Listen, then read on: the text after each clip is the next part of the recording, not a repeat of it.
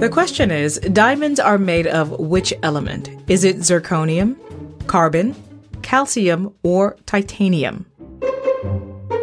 Did you get it yet? It's carbon.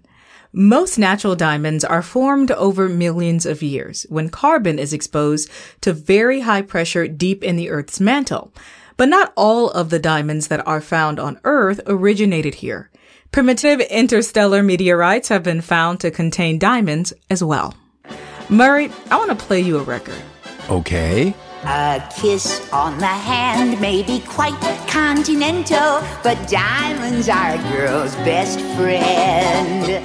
No, no, Tamika, that's so retro of you. okay, Murray. So they're not a girl's best friend. But tell us, what are they? They're carbon, Tamika. And you may remember our talking one time about the fact that carbon's the only element that can bond with itself. Mm-hmm, I remember. A good example of it is in that pencil you're holding. We call it lead, mm-hmm. but it's actually a form of carbon called graphite. Of course. But diamonds are made of carbon that was buried in the Earth's hot upper mantle, maybe a hundred miles down, and subjected to all that pressure on top of it and heat.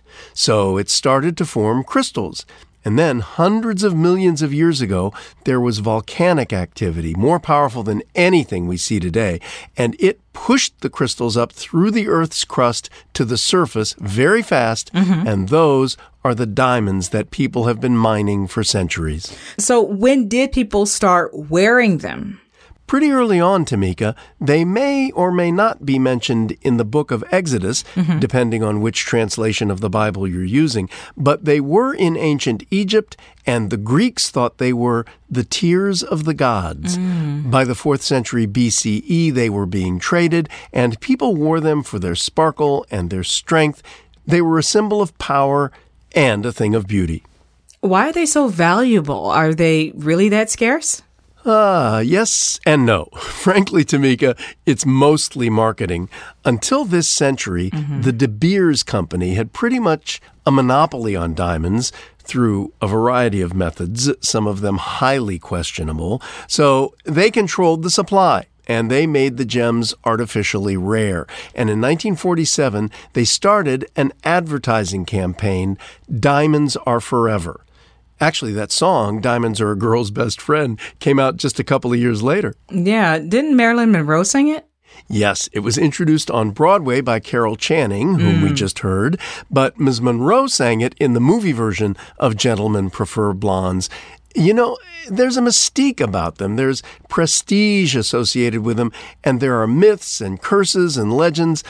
I think we'll be admiring diamonds for a long time to come. I know I will. Thanks for that, Murray. That's it for now. I'm Tamika Smith. And I'm Murray Horwitz. We're Ask QOTD on Twitter and Facebook. Play along with the mobile app. Just search for Question of the Day in the App Store. Wherever you play, come back tomorrow. Learn something new every day